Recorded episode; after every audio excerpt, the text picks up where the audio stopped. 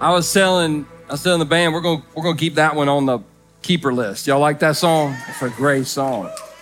I'll say thank you to the people being patient with us. I think we got some people sitting out in the lobby um, and and folding black chairs uh, that we we paid for these chairs and we didn't have a lot of money, so we just bought those on, at the jockey lot. I think I don't know. Um, I would be willing to bet that I could go around the room and call on any person. Relax, I'm not. It's, it's, some people, it's your number one fear, speaking in public. Anybody that's your number one fear? Any, anybody? Okay, good. You, sir. I'm just kidding. Um, I could go around the room and I could I could ask you. It's an easy question. What's your What's your favorite movie? And you would have an answer because you can't get that wrong. It's your favorite movie. You would know the answer to that question. And uh, and if it's your favorite movie, here's what I know about it. You've watched it more than once, and you've watched it more than once because it's your favorite movie, right? My favorite movie, and I was overthinking this when I was thinking about it. I was overthinking it because um, I've got a lot, and it depends on what kind of mood I'm in. I'm a guy, so if I'm if I'm in a fighting mood, it's Braveheart or Gladiator, right? Um, if I'm in a football mood, it's Remember the Titans. If it's yeah, thank you. Wow. Okay, good. Um, if it's Christmas, it's Christmas vacation, right? Or Elf, either one. Okay, okay, yeah, yeah, yeah. Um, but my favorite movie of all, the one I've seen the most is Star Wars. And I'm talking OG Star Wars, like 1977, 78, when it was released in the theater, Star Wars. I went to the theater with my mother. She took me to see Star Wars, and I can remember how I felt the first time I watched that movie. I was scared. Um, and I was scared because at the end, when Luke Skywalker is flying the X Wing fighter down the Death Star, and have you ever paused and thought how stupid the builders of the Death Star were? That you could blow it up so easy. It's what happens when the government builds something. But anyway, the Luke Skywalker is flying, flying down, and I'm nervous. Like I was shaking. My mom was telling me I was gripping her hand so hard because if he if he misses, then Darth Vader rules the empire and we're all, you know, crushed. But if he makes it, the rebellion lasts. And I can remember how I felt when the Death Star exploded. I was so I was nervous and I was happy. But then the second time I watched it, I wasn't nervous because I'd seen the ending. And the third time I watched it, I wasn't nervous because I'd seen the ending. And it's that way with your favorite movie too. You know the ending, you know how it's going to end. So you're not nervous. So if it's if it's Christmas vacation, you know Clark's going to get the raise, right? And if it's Titanic, you know Rose is going to drop Jack like a bad habit, right? I'll always love you. There's room on the door, but you ain't that good. So eh, another message, another time. I'm just saying we know how that now. The reason I bring that up is because believe it or not, Christmas and Easter are the most challenging times for a pastor to actually preach a message. And here's the reason why you've seen the movie. Like, you know how this ends. Like, nobody is gonna get in our lobby today, look at the person you came with, and go, shut the front door. He's alive? Did not see that coming. And so we get together on Easter and, and we celebrate the resurrection and, and so, from a pastor standpoint, it is a challenge to come up with a message that'll connect. So, I had a couple ideas, and I'm old school. I still use a, a pen. It's um, some of you gonna have to Google this, but it's something you write with, like a pen and a legal pad. And I'm writing down thoughts and, and ideas, and I'm kind of drafting things out. And God spoke to me so clearly because I, I thought I had a good idea. And God said, just read the story. And I don't know if God's ever spoken to you and you kind of had to, you felt like you needed to help him a little bit. And I just told him, I said, Well, I've, I've read the story. He said, You hadn't read what I want to show you. I said, All right, fine, I'll read the story. I obeyed, but with an attitude. If you got teenagers, you know what I'm talking about. So I sat down and I, I wrote some stuff down.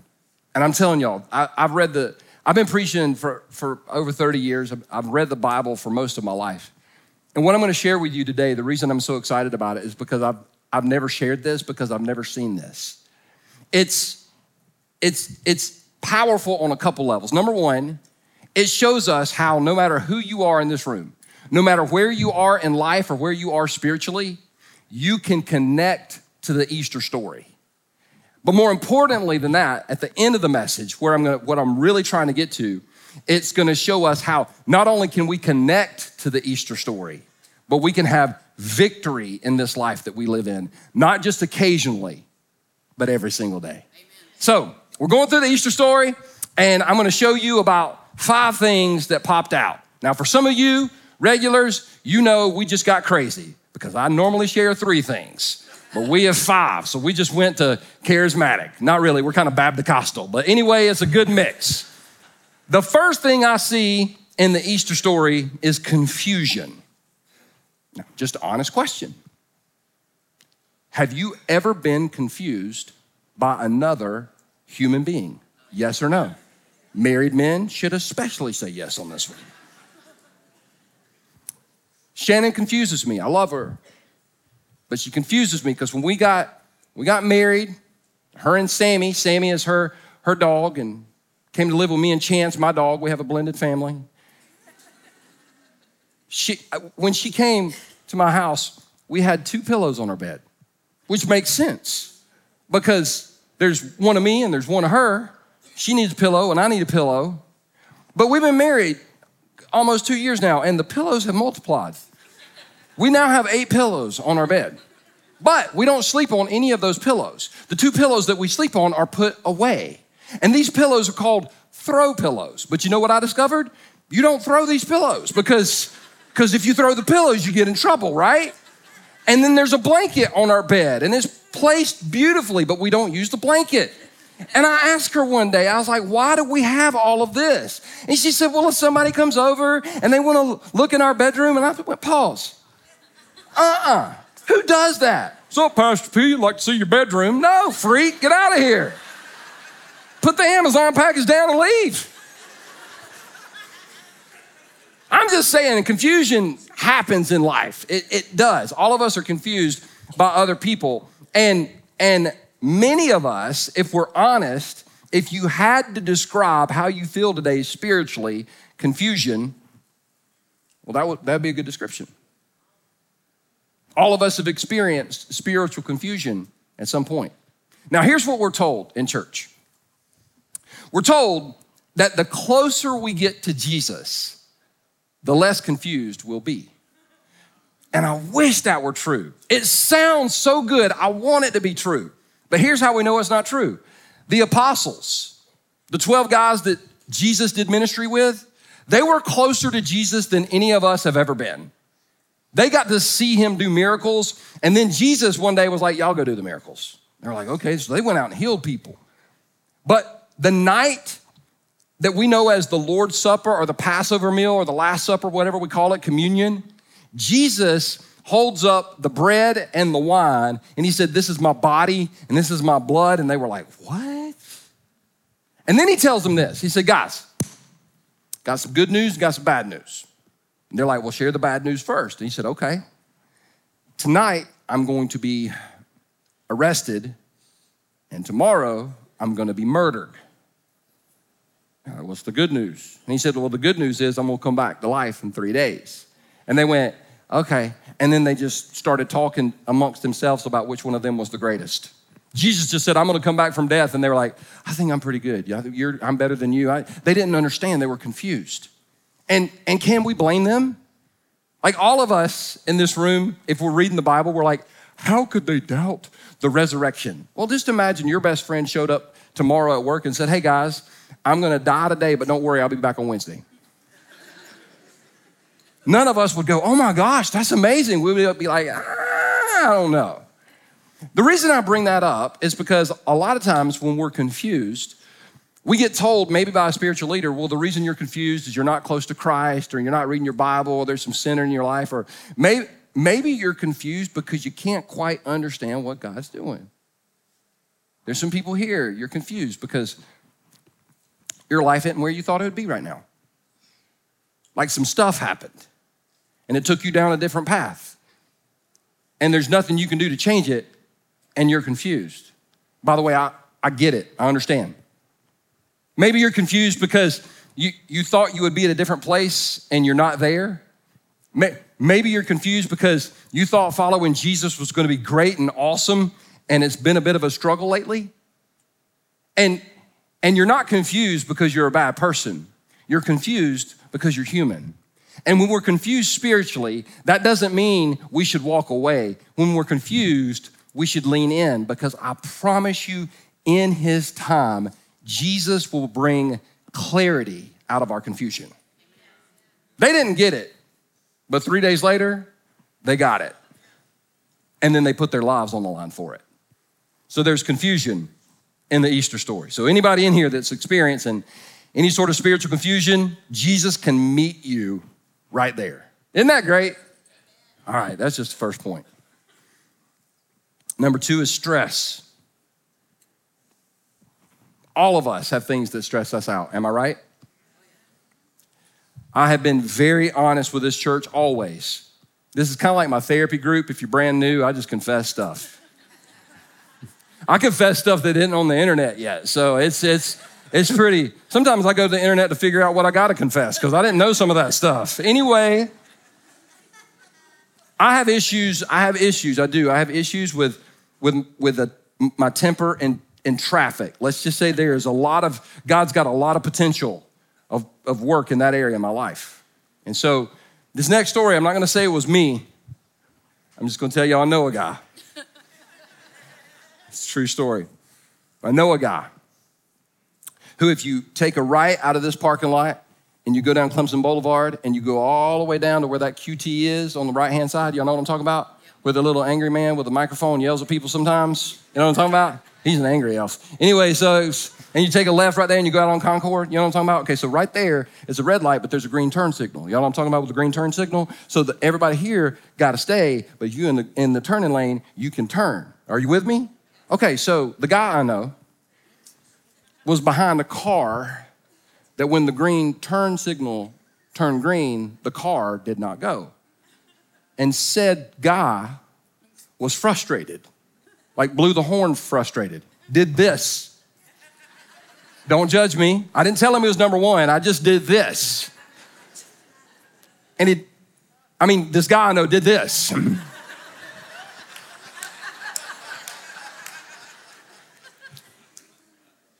Person didn't go. Light turned red. So I got out of my truck. Went and knocked on the window. I said, There's a turn signal. And the dude was like, oh, okay. Got back in my truck. Some of y'all like, oh, don't know if a pastor, it's not very godly for a pastor. Well, welcome to Second Chance. welcome to Second Chance. what y'all gonna do? Fire me? Um, I just, I'm just saying. I'm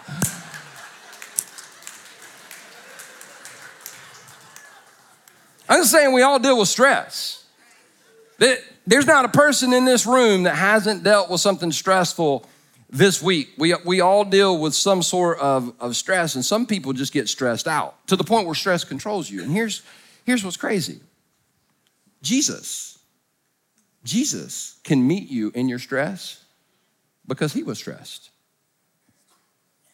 Now, that's happened every service. There's a, there's a religious, there's kind of like a religious attitude, and the religious attitude says, Jesus wasn't stressed, he was fully God. And you're partially right. He was fully God, he was also fully man. And I want to read this text to you. It's, it's interesting. This is written by Luke. Luke's occupation was he was actually a doctor. So it's kind of fascinating that Luke, the doctor, recorded this information about Jesus. He said, um, Jesus is in the Garden of Gethsemane in Luke 22. He said, Father, if you are willing, please take this cup of suffering away from me. Pause. Jesus said, God, if there's a plan B, can we do plan B? And it's, ne- it's never wrong to ask for that because Jesus was sinless and he said, If there's a way out, God, get me out. But then he finished up with this He said, Yet I want your will to be done, not mine, which is strong, right? That's a great prayer. And then Jesus experienced something in his prayer time that I have never experienced in my life. And I'm sure nobody, well, I'm, if you have experienced this, um, I don't think anybody's experienced this. I just, then an angel from heaven appeared and strengthened him. I hope I get to experience that one day. And maybe you have. And if you have, shoot us an email, all right? I, but I'm just saying, praying so hard that an angel, I think that would be pretty powerful. I think I'd be pretty excited, scared at the same time. Because when angels showed up, the first thing they had to tell people was fear not. But then watch this. This is how I know Jesus was stressed. He prayed more fervently, and he was in such agony of spirit that his sweat fell to the ground like great drops of blood. Now, this sweating blood is there's actually a medical term for it. It's called hematidrosis. And hematidrosis is triggered in a human body when the human body experiences significant levels of stress. All I'm saying is Jesus can meet you there in your stress. Like, because there's some people stressed, you're stressed about your marriage. You're stressed about your relationship. You're stressed about your job. You're stressed about the economy. You're stressed about life. You're stressed, you're stressed about this, what something's coming this week and you're stressed. And we all experience stress. And stress is an opportunity for us to lean into Jesus because in our stress, we will discover, if we give him a chance, that his strength is stronger than our stress, and he might not pull us out of it, but he will carry us through. Which leads to number three. Number three is labeled. Labeled. Um, quick question. I'm not gonna. I'm not gonna embarrass anybody. I just. I just want to know how many. How many teachers do we have in the room? Just teachers, just raise your hand. And, raise them high, raise them high. You always tell your students raise their hands high. I'm telling you to raise your hand high, all right? Y'all look at it. Can we give these teachers a round of applause?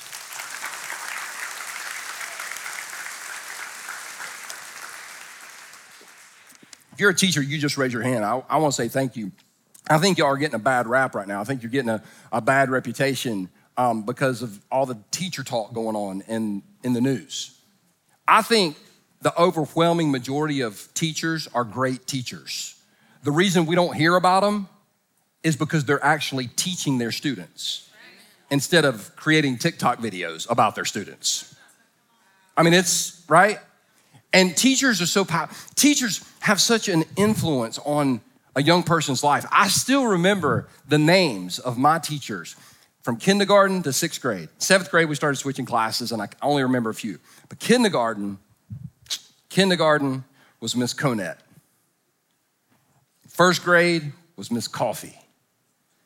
Second grade was Miss Pennell. Hmm. Third grade was Miss Rice. Fourth grade was Miss Nally. And sixth grade was Miss Hancock. Some of you type A people, you're going crazy right now. Harold, did he skip the fifth grade? No, no, no. I saved fifth grade because she was special.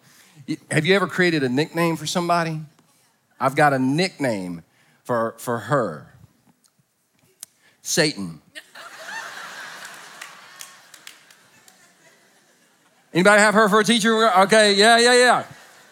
But let me tell you why. I'm not going to tell you her real name. I'm just she was. That's what I called her, Satan, because she was she was evil. I moved into, I moved from private school to public school, and I had a, I had an issue with my transition. I, I didn't, they stuck me in this reading class, and I, and and they tested me on reading comprehension, and they said I didn't comprehend stuff that I read, which is not true. I comprehend stuff if I'm interested in it, but don't give me a book called a classic. Cause you know why they label books classic? Because if it wasn't a classic, nobody would read it. Like literally. Like I tell, it was the best of times, it was the worst of times. It was the worst of times because I'm reading this stupid book. That's why it's the worst of times right now. So I couldn't understand what I was reading because they were giving me the stuff. And so I kept, they kept moving me down in, in levels. And finally they put me in a remedial reading class. And I remember my teacher looking at me and she said, Perry, you are so stupid. And here's the deal that stuck. I figured she's a teacher. She's the, It, it's amazing how a label can lock you in, is it not? So I barely made it out of the fifth grade. And when I say I barely made it out, I want you to listen to me.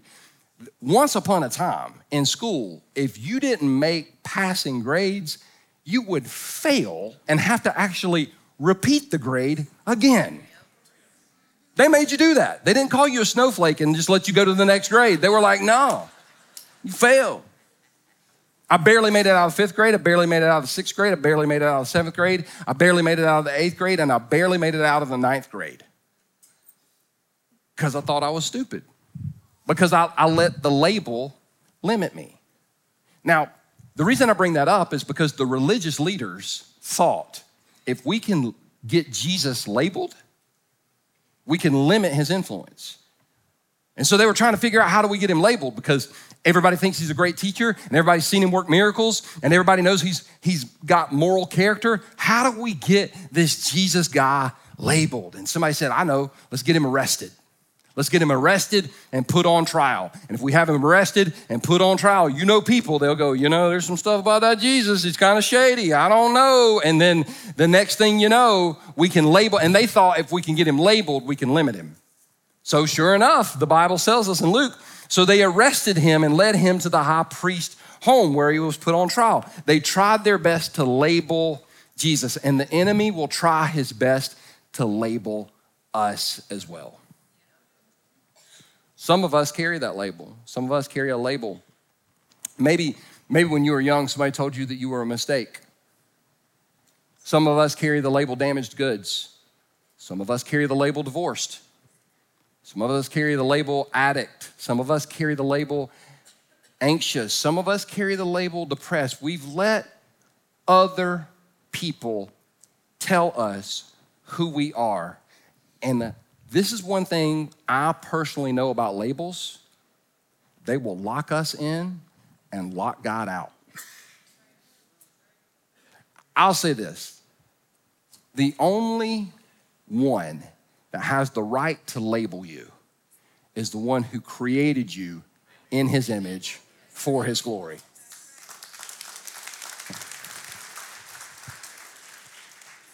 I, am just saying, if you're wrestling with labels, they tried to label Jesus. It didn't work, but they tried. Number four, number four, abandoned. Now this, this next illustration, you're just gonna some of you are to understand it very well, and some of you aren't to understand it at all. But I'm to use this illustration because, well, it speak what well, you'll get it. If you've ever been around somebody that's had a lot of alcohol, they turn into one of three types of people. Nobody stays the same. The, the first type of person, uh, once they've had a lot of adult beverages, is the philosopher. And they just start talking and you're like, oh God. And it, they're either gonna talk about politics, college football, or religion. And they won't shut up. They go and go and go. And then and then if you leave the next morning, you get up and on your phone, they've sent you a text message that takes 42 minutes to read because everything's misspelled. And they finish it with, love you. The second type is the fighter. They get liquid courage in them and they want to fight. It sucks to be them because they usually lose the fight, but they're drunk, so they can't feel pain. So you're hitting them in the face and they're laughing. A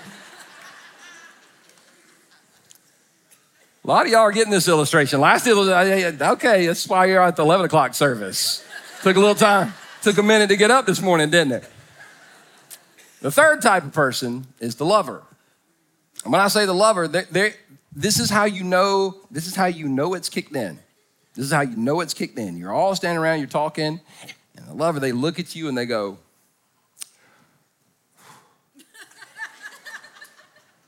Man, I, I love you, man.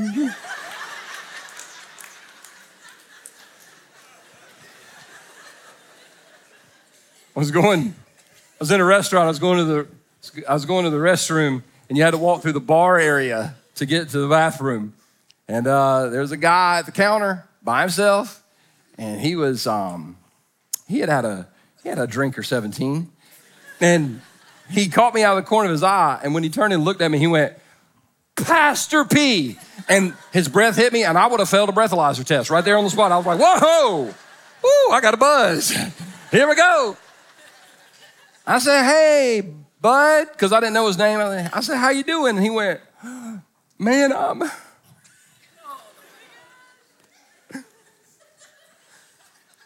You have made such an impact in my life. And I was like, have I? I didn't say that. I didn't say I thought it. I thought it. And he gave one, he, he, was like, Can I have a hug? And I was like, gonna dap him up, but like he bear hugged me and he held on for like so long. I was, I was like talking to people going, He's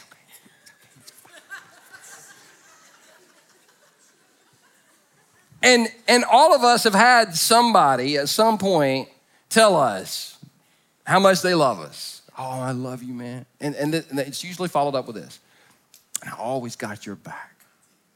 I got your back. I don't care what happens. I got your back. You ever heard that? That's what they told Jesus. Jesus was standing in front of all of his guys. And he said, Guys, here's, um, here's the deal. They're to show up to arrest me tonight, and um, all of y'all are to run. And they were like, No. Peter was like, I'm not running. And Jesus said, Peter, it's funny you said that. Um, Satan has actually asked to sift you as wheat. If you're Peter, is that what you want to hear from Jesus? Because if I'm Peter, I'm like, you, to, you told him, told him no, right? Like you told him cut that out. And Jesus said, actually, I told him he could. And um, but it's all right. When you get back up, just strengthen your brothers. And Peter doubled down and said, I am not going to abandon you. I will never. And all the other apostles were like, We got your back, Jesus. And they had his back till the cops showed up. That's what happened when they showed up to arrest Jesus. The cops showed up. And watch what happened. At that point, all the disciples deserted him and fled. They had his back up until the point it was going to cost him something, and then they didn't have his back anymore. And there's a lot of people in this room that knows how that feels. You had a, a mother or a father walk out on you. You had a spouse turn their back and leave you. Maybe you had a child that is disconnected and won't come back. They're like a prodigal. You had a friend, somebody that was so close to you, and you thought that friendship was always going to be solid, and they turned their back and they abandon you, and it sucks. It hurts. And I'm just saying, if, if you have ever felt that, you can lean into Jesus because he can connect with you in ways that you could you don't have to you don't have to process that alone is all i'm saying by the way let me just kind of point this out because it stood out. It was it was so obvious i, I had to say it. Peter and judas committed the same sin. They both betrayed jesus. But peter repented and then leaned back into community. Judas felt sorry for himself isolated himself and eventually took his own life which just reminded me I'm so thankful for this church because it's a place where the wounded and the weak can lean in and find help and strength in their time of need. God makes me excited. Last but not least, last but not least, suffering. Suffering probably a lot of people in here have, have like a, a cross at some point, uh, cross jewelry, cross necklace. Some people have a cross tattoo. Um, I remember I went to a Catholic church one time, one time. I, they literally asked me to not come back. That's a whole nother story, but that's true. I, I was told not to come back. I, there was some stuff I didn't know. I just had questions. It was not question time, apparently, but different message, different time. That's the first time I'd ever seen Jesus on the cross. I'd always seen just crosses, right? And, and the cross is a very popular form of, of jewelry and architecture. But it only became popular in architecture and jewelry after everyone that had seen one used had passed away. Because if people from the time of Jesus saw us wearing crosses, they would be horrified. And here's why crucifixion was not designed to kill people, killing people was easy 2,000 years ago. You took a sword, you chopped off their head. Simple. I was talking with somebody about that the other day, and they said, Well, that would be a quick, painless death. I'm like, How do you know? You ever to anybody that got their head chopped off? I mean, it looks like it might hurt just for a minute, right? Why do we say stupid things? Stop. But crucifixion was designed that people would suffer. Crucifixion was designed so people would suffer as much shame and pain as possible during their last few hours or even days on earth. Shame because you were crucified in the nude, and pain because nails in your feet and hands. And, and, and, we're told this, and so when we read this, typically we're just tempted to read right over it, but the original readers of the Gospel of Luke would have been just horrified because Luke tells us two others, both criminals, were out, let out to be executed with him. When they came to the place called the skull, they nailed him to the cross, and the criminals were also crucified, one on his right and one on his left. They were, they were crucified. Jesus suffered. Physical suffering, like he's on the cross and there's a nail in his foot. And so, if you wanted to speak or breathe, you had to push up with your feet. And that bone in your foot, the bones would scrape up against that nail and hit that nerve, and pain would shoot all the way up through your leg. It was, it was literally excruciating, which blows my mind. I don't even have time to go into this. That Jesus said seven different things from the cross, which meant in order to communicate, he had to suffer just to speak his word. We were so important to him, he was willing to suffer by speaking his word from the cross so we could have life. We could have the life that we never imagined we could have. That's just mind blowing.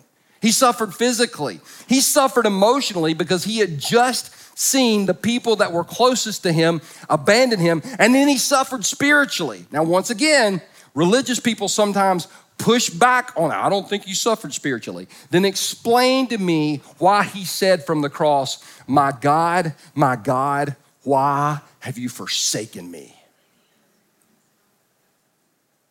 I'm just saying, if you're suffering physically, emotionally, spiritually, Jesus gets it. And he can meet you there. He really can. I've discovered a lot of time my suffering is, I, I, I won't turn my attention to Jesus if things are going good. Suffering is, somebody said it best one time suffering is God's megaphone as a reminder that we can't make it through life without Him. So, so this is this is what I wrote down on the legal pad that day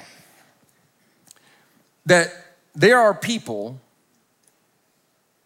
here in this room and, and watch it online today that are experiencing confusion, stressed, you're labeled, you've felt abandoned, and you're suffering.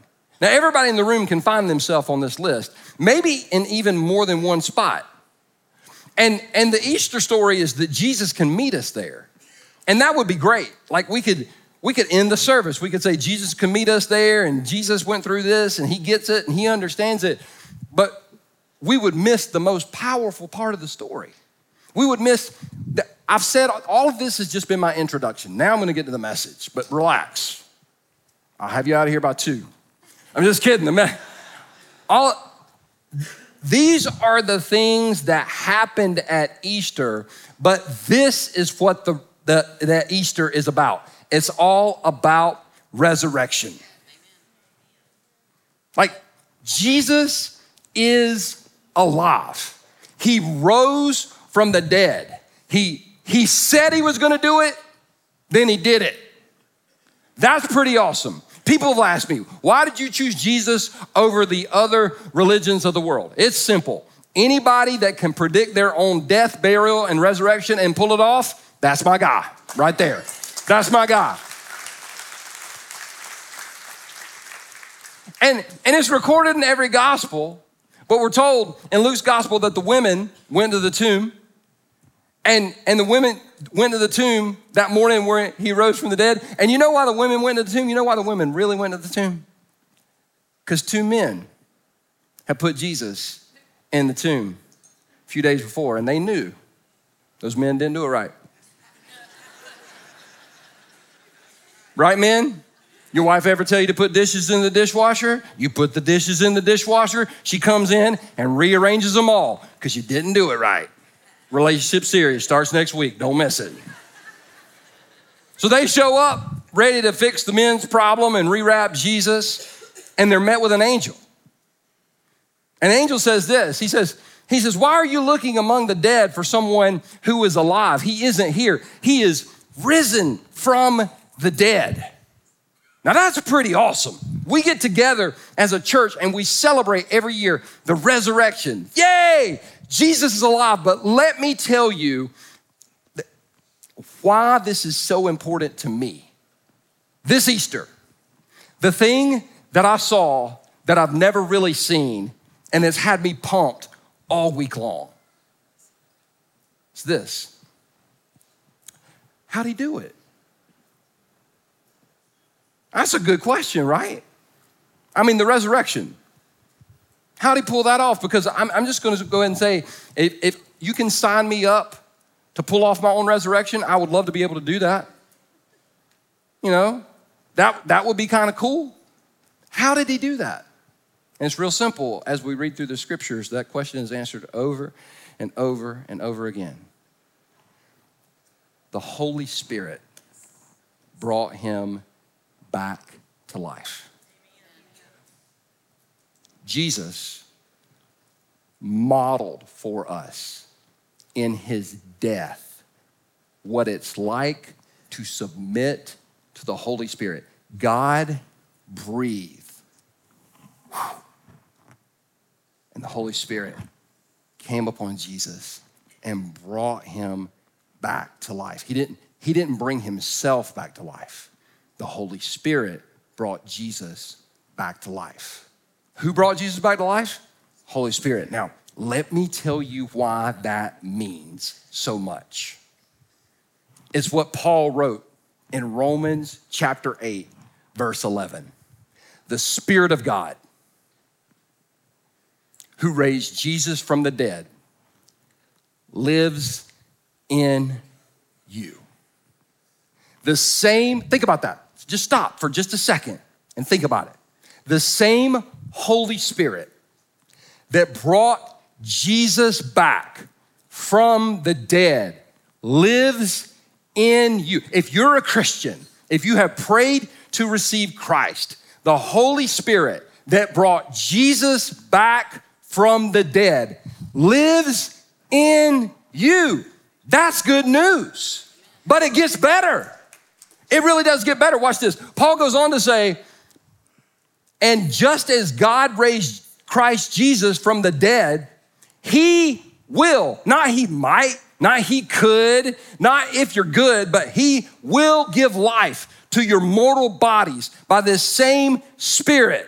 The same spirit. Which same spirit? The spirit that brought Jesus back from the dead, who's living within you. If you are a follower of Christ, you have what I will refer to today as resurrection power. Well, Pastor P, what does that mean? I'm so glad you asked. It means that resurrection is greater than confusion, and resurrection is greater than stress, and resurrection is greater than labels, and resurrection is greater than abandonment, and resurrection is greater than any suffering we will go through on this side of eternity. It means, as Christians, I want you to listen to me, we are not victims. We are victorious. Stop accepting the label of a victim and let's start walking in victory because, because, not because we're awesome, but because the Spirit of the living God that brought Jesus back from the dead lives in us. That's I've been thinking about that all week, and I've just been kind of, I've had a good week. It's just been exciting just to think about that. I started thinking about verses like, Greater is he that is in me than he that is in the world. Like, that stuff is true. One of the main reasons I'm excited, though, one of the biggest reasons, is resurrection equals reunion.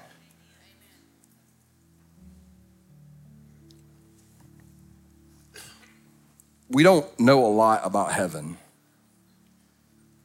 The, the Bible, a few times when people tried to describe heaven, they were like, I can't really put it into words, won't give it a try. But I'll tell you what we do know. When we get to heaven, there will be no Fox News or CNN or MSNBC, which that's half of your stress right there. There's no more cancer. There's no more Alzheimer's. There's no more brain tumors. There's no more diabetes. There's no more sickness, no more suffering, no more shame. And I love that. But being a Christian isn't about just getting to heaven, it's about heaven coming down and being inside of us. And when we pray to receive Christ, yes, our place in heaven is guaranteed period. Our name is written in the Lamb's book of life. But there's a reunion because we're connected to the Creator. We're connected to the God who created us in His image on purpose, with a purpose, for a purpose. And in His time, as we daily submit to Him, He brings heaven alive inside of us.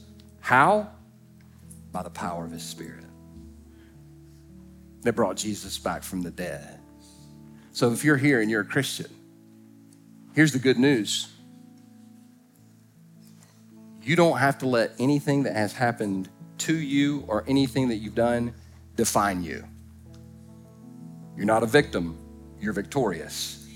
And if you're here and you're not a Christian, I would ask you this question Why in the world would you say no to a God who sent his son to die for you and wants nothing but the best for you? That in mind, let's pray. Jesus, I want to thank you today, right now, for every single person in this room. I pray that we would be so open to the working of your Holy Spirit. And God, you would have your way in our lives. Head's bowed and eyes closed. Maybe you're here today and you've never prayed to receive Christ. You've never turned your life over to Jesus. You've never asked Jesus to come into your life. And you know you need that. You need that. That whole power to overcome, you don't have that, but you need it. And you can have it today by asking Jesus to come into your life right where you sit right now. All over this room, in the lobby, online, you can ask Christ to come in your life. I'm going to lead you in a prayer. If you want to ask Christ to come into your life today, I want to lead you in this prayer, and I want you to pray it out loud. Don't freak out because our whole church is going to pray it with you. We, we, we all pray this prayer out loud, and we pray it for the benefit of those that are praying it for the first time. So if you want to pray to receive Christ, you're like, I want that. I want that power of resurrection. I want that relationship with God. I want that. I need that, then right where you sit, you pray this out loud. And Second Chance Family, let's pray it with them. Just say, Jesus Christ, I know that I'm a sinner and I need your forgiveness. I believe you died on the cross and rose from the grave to pay for my sins. And right now, Jesus, I confess you as Lord. Come in and take over. In Jesus' name I pray. Now, head still bowed and eyes still closed. If you just prayed that prayer, if you just prayed that prayer, I want you to do me a favor. I'm not going to call you out. I'm not going to make you stand up. I just want you to do me a favor right now and just look at me. I'm just standing on the stage. Just look at me. Just look at me. Just look at me. I'm trying to make sure I see everybody. You just made the best decision ever. This is my hope in my heart for you. I want you to remember this day for the rest of your life. because you're going to have some good days and you're going to have some bad days. You're going to have days that you believe and you're going to have days that you doubt. But I want you to remember that this day, in fact, this is what I want you to say about this day. Jesus did something significant in me on Easter of 2023. I want you to remember this day. And let me tell you how I want you to remember it. In just a few seconds, we're going to stand to our feet and we're going to sing. We're going to tear the roof off this place. But if you just prayed to receive Christ, if you're looking at me right now, I want you to take the pen that was in your seat. I want you to take the sticker that was in your seat. I want you to write your name on this sticker. Some of you are like, Pastor P, if I start writing down my name, people will know. Well, that's kind of the point. They're going to know. What if they get mad? Well, then we'll do the prayer again, and because they obviously need to pray it, right? You just take your pen and, and write your name on the sticker. And then in just a couple seconds, when I when we all stand and we start singing, you're not going to stand and sing, you're going to stand and step out. There are four crosses along the front of the stage. There's two right here and there's two to the to the far ends. I want you to take your name on that sticker and come put it on that cross as an indication that you're going public for Jesus because listen, 2000 years ago, he went public for you. He went public for all of us. So if you prayed that prayer and you accepted Christ, I want you right now to write your name on the sticker, right now. Put it down. And then when we stand up, you come and put it on the cross. So you will always remember this is the day that you and Jesus, that y'all got it right. He lives in you and you can have victory over anything. You say, Pastor P, what are the people in the room going to do? I, well, I'll tell you what, we're going to clap, we're going to cheer, we're going to celebrate because the angels in heaven are celebrating right now. So, Father, right now, in the name of Jesus, I pray for every single person in this room that just wrote down their name. God, maybe they didn't write down their name. God, fill them with the strength and the courage to write it down right now. And God, as we get ready to sing, may we sing and may we celebrate as people that are fighting from victory, not fighting for victory. God, may we may we absolutely worship you. And God, fill us with the courage to do what we know you've called us to do. In Jesus' name we pray. Everybody said, Amen. Y'all-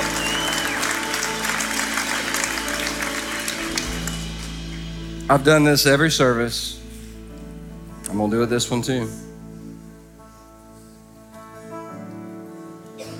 Some of y'all looked at me and you didn't move. I don't want you to miss this opportunity. This isn't about me.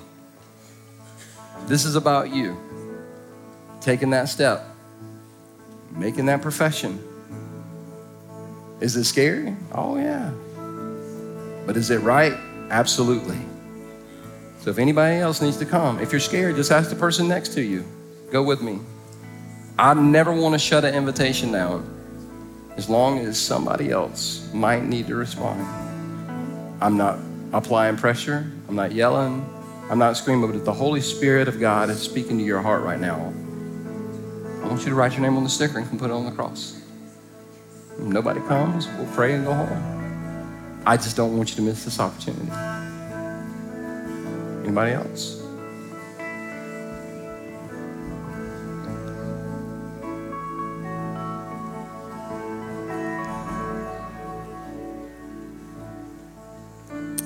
Let me pray for us. God, I want to pray a blessing over this house today. God, I want to pray that as we walk out of this place, God, we would know we are blessed. Your Holy Spirit living in us is a blessing. We have victory over being labeled. We have victory over stress. We have victory over confusion. We have victory over abandonment. We have victory over suffering, God. And I pray that as we leave this place today, we would know we're walking in victory. God, for those that are struggling, God, may we rest in your strength today. May you bless us and may you keep us. May your face shine upon us. For yours is the kingdom and the power and the glory forever and ever. And all God's people that agreed said, Amen. Y'all have a great Easter service. I hope y'all have a great weekend, and we'll see y'all back here next Sunday.